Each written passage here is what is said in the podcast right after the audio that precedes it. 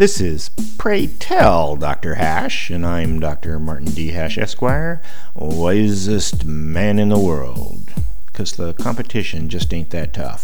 And these are things I wish someone had told me. Today's topic Socialist Angst.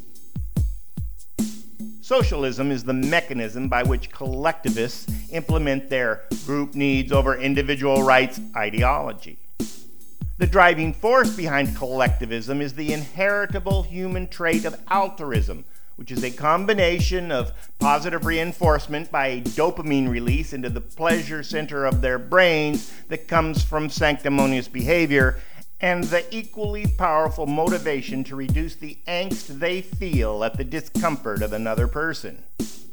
Socialist angst is a common thread running through our religious indoctrination that has bled into society's framework. To alleviate the suffering of the poor is a basic component of human nature, stronger in some than in others, depending on the amount of dopamine released. Liberty is the concept that you are an island unto yourself, only subject to contracts you voluntarily engage in, while socialism is rife with implied obligations that adhere to you simply by being a human being. And there is even the explicit expectation that you are responsible for other people in general people raised in America, the only individual liberty nation, are caught off guard in a socialist setting where others are tacitly waiting for them to act because it is expected.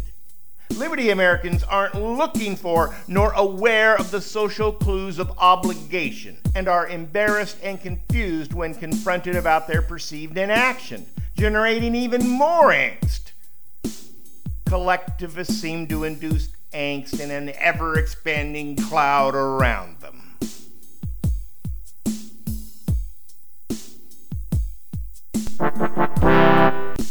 For more, see my website at martinhash.com.